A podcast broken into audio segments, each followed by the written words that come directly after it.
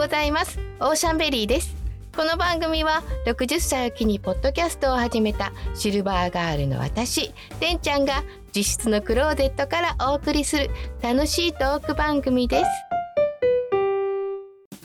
先週グレイヘアのお話ししたんですけど私と同年代の人は95%ぐらい白髪染めしてると思いますって言い切ったようなこと言いましたけど言い切ってましたね。でもすいません。あのよう知らんというかですね。いやいやいや感じてるんですよ。確かにそれぐらいいるんちゃうかなって思ってるこういうの主観っていうんですか？もう本当にそれ主観なんですね。何の統計を取ったわけでもないんですけどそれぐらいね多いんちゃうかなって思ってたんですね。でまあいろいろ調べたんですよ。いい加減なこと言うたかなと思って。だけどまあ例えば60代の人の何パーセントは染めてるとかいうそういう統計はちょっとね見つからなかったんですけども2019年に主婦の友社っていう出版社ですね。出版社があると思うんですけども白髪染めをやめた人これからやめようと思っている人を対象に意識調査を実施されました。35歳から89歳の女性221人平均年齢64歳から回答を得たということでこの調査の対象はね主婦の友社が発行しているグレイヘア関連書籍の読者アンケートの回答者のうち白髪染めをやめた人これからやめようと思ってる人。もうめちゃくちゃ興味ある人ですよね。グレイヘアをの関する本を買ってってるわけですからお金出してねまあお金出して普通に買ってはる人なのでめちゃくちゃ興味ある人ばかりだと思うんですけどそして主婦の友社が募集したグレイヘアヘアモデルの応募者の人たちだそうですね。これはあれですよねめちゃくちゃ興味あるから本を買う人やってみたいって本当に意識している人たちばっかりにしてるので選手私が言うたなんとの漠然といつかやめなあかんって思ってるっていう人とはちょっと意識が違うかもしれないですね。まあ、そういう人ですからグレーヘアにしてない人たち、えー、それは42人いらっしゃるんですけども時期を見て白髪染めをやめようと思ってる人、えー、何パーセントいるかっていうと95.2%いらっしゃいますね。まあほとんどの人がねやっぱ興味あるからいつか辞めようと思ってるんですね。それはどういう時期ですかって言ったら定年退職とか仕事を辞める時あと子供が大きくなって PTA などにも行かなくていい時それから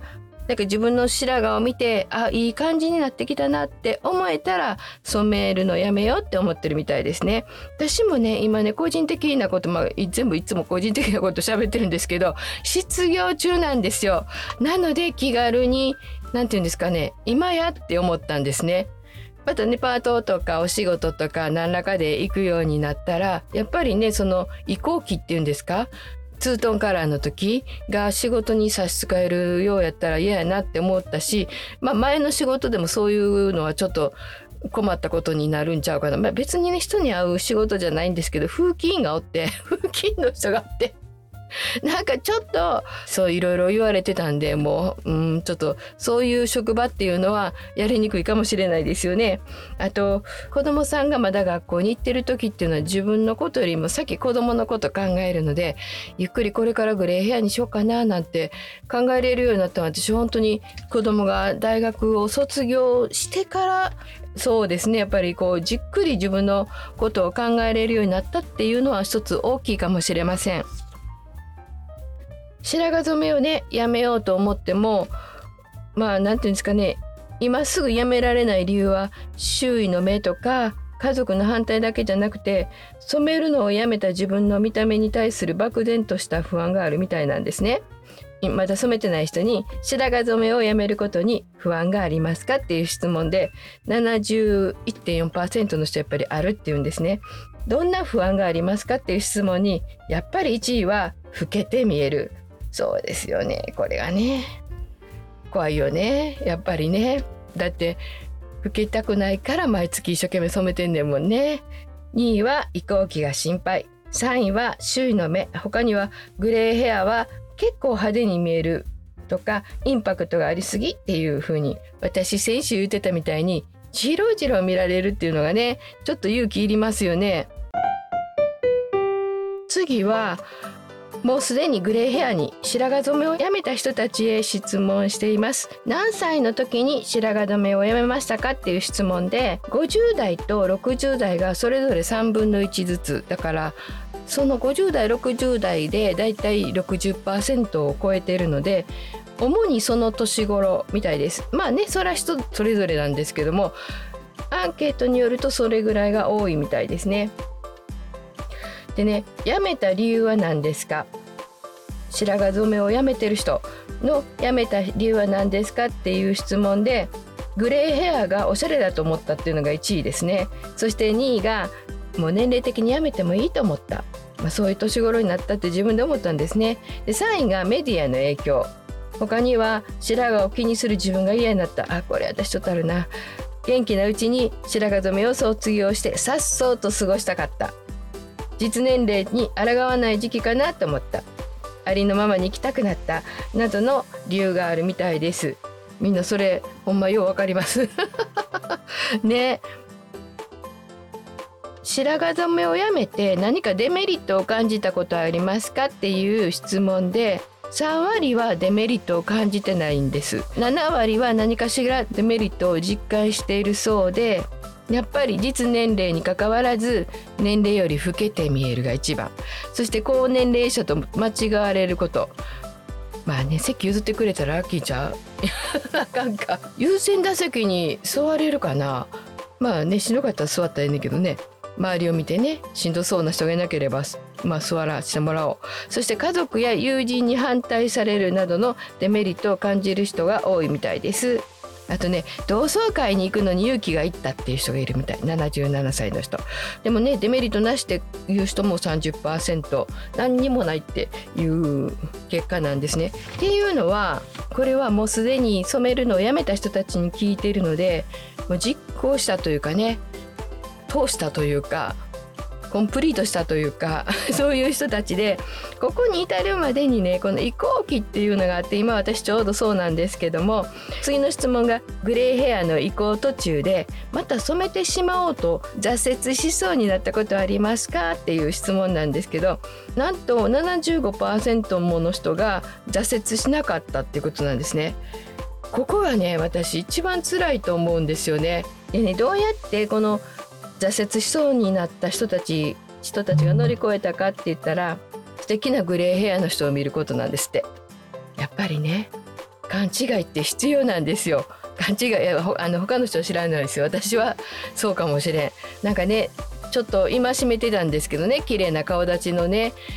結城アンナさんとか近藤佐さんの姿を見てあやっぱりこう知的やな綺麗ななんて思ったって違うってことをちゃんと思っとかなあかんなって思ってた時もあるんですけどでもね人生って勘違いの連続やし勘違いせんと生きてこれなかったなと思ってそれやったらもう堂々と勘違いした方がいいですよね。綺麗な人の写真見てあこれになるんやって思うこの勘違いが必要みたいですね。一番多いのが素敵なグレーヘアの人の写真を見て励みにした。でヘアサロンに相談した。私も美容師さんに相談して年かかりますけど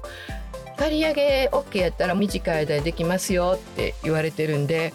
刈り上げも挑戦してみようかなって思ってるんですけどなかなかこの年になって刈り上げしいんでしょ？怖いかな？怖いかな？っていうかいかついかな？あとねもう二度と白髪染めはしたくないという強い意志ですって。私の場合は強い意志はないんですけどね。あかんかったらまた染めたろみたいな感じなんですけど。あと家族や友人の周囲の応援があった。まあねいいね。私が気にしてるより周りは気にしてないってよく言われますね。なんか娘と出かける時に「いやこんなんで大丈夫かな」なんて言ったら「誰も見てないよ」って言われる。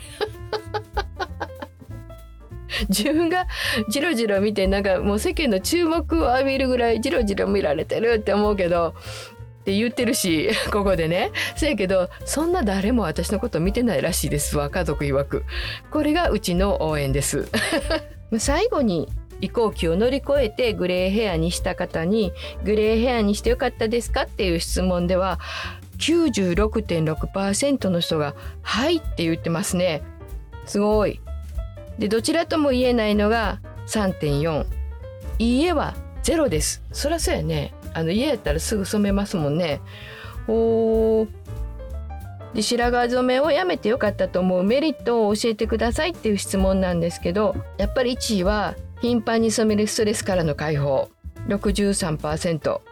位が染めの手間や時間が浮く。また家族や友人周囲から褒められたっていう声が多いですね。白髪染めの手間や時間が浮く。48%白髪のことばかり気にしたりしてたのに気にしなくなって気持ちが楽になった。47.5%ありのままの自分を受け入れたら前向きになれた。また家族や友人から褒められた。髪の毛が健康になった。今まで着なかった色やアクセサリーが似合うようになった。白髪染めのためのお金が浮く。地肌のトラブルがなくなった。もやもやした気持ちが吹っ切れてすっきりした。知人以外から褒められたり声をかけられたりした。などなどメリットいっぱいあるみたいです。精神的にも物理的にも楽になって褒められたっていう風にね喜びの声があるからグレーヘアにしてよかったと思う人が96.6%。ほとんどの人が強い意志を持ってて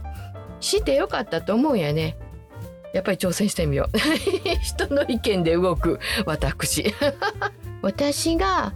なんでこのグレーヘアにしようかなと思ったんはまああの染めるのがめんどくさいとかあるんですけども好奇心に尽きるんですね。何でもやってみないとわからないですね。今ねちょっとずつ伸びてきてあら真っ白じゃないわ。ここちょっと黒いわとかいろいろ出てきてるんですけどもそれがね髪型が今の髪型ぐらいになるまでちょっとわからないんですよね。老けると思います。生え際だけのねところを見ると老けてるなって 自分でももうすでに思いますのでね。でもどんな風なんが自分なんやろ。本当の自分はどんなんなんやろっていうのが一回見てみたいなって思ってその好奇心がいっぱいで移行期別にじろじろあんまりね世間は自分が思うほど見てないかもしれないんですけどもそんなに好奇も本当の自分を見てみたいっていう好奇心の一心で乗り越えそうです。ま、さっきも言いましたけど私の環境がねお仕事は失業中ですし家族は好きにしていいよってもう何でも好きにしてってもうそんないちいち言わんで大丈夫とかなんかこれは何？突き放されてるそんな感じなんですけども いろんなしがらみがないからチャレンジしやすいっていうのもありますね。この61歳になってそういう環境にやっと慣れたっていうのもあるかもしれません。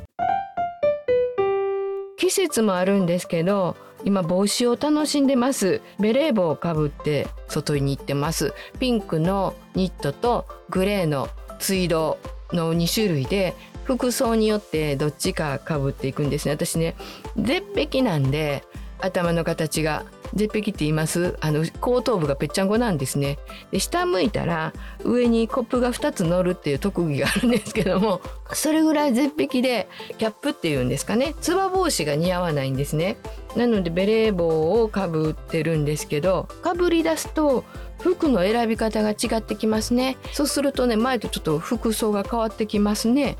それがねちょっと面白いなと思って今楽しんでるんです。あとね、えー、この間関西に行った時に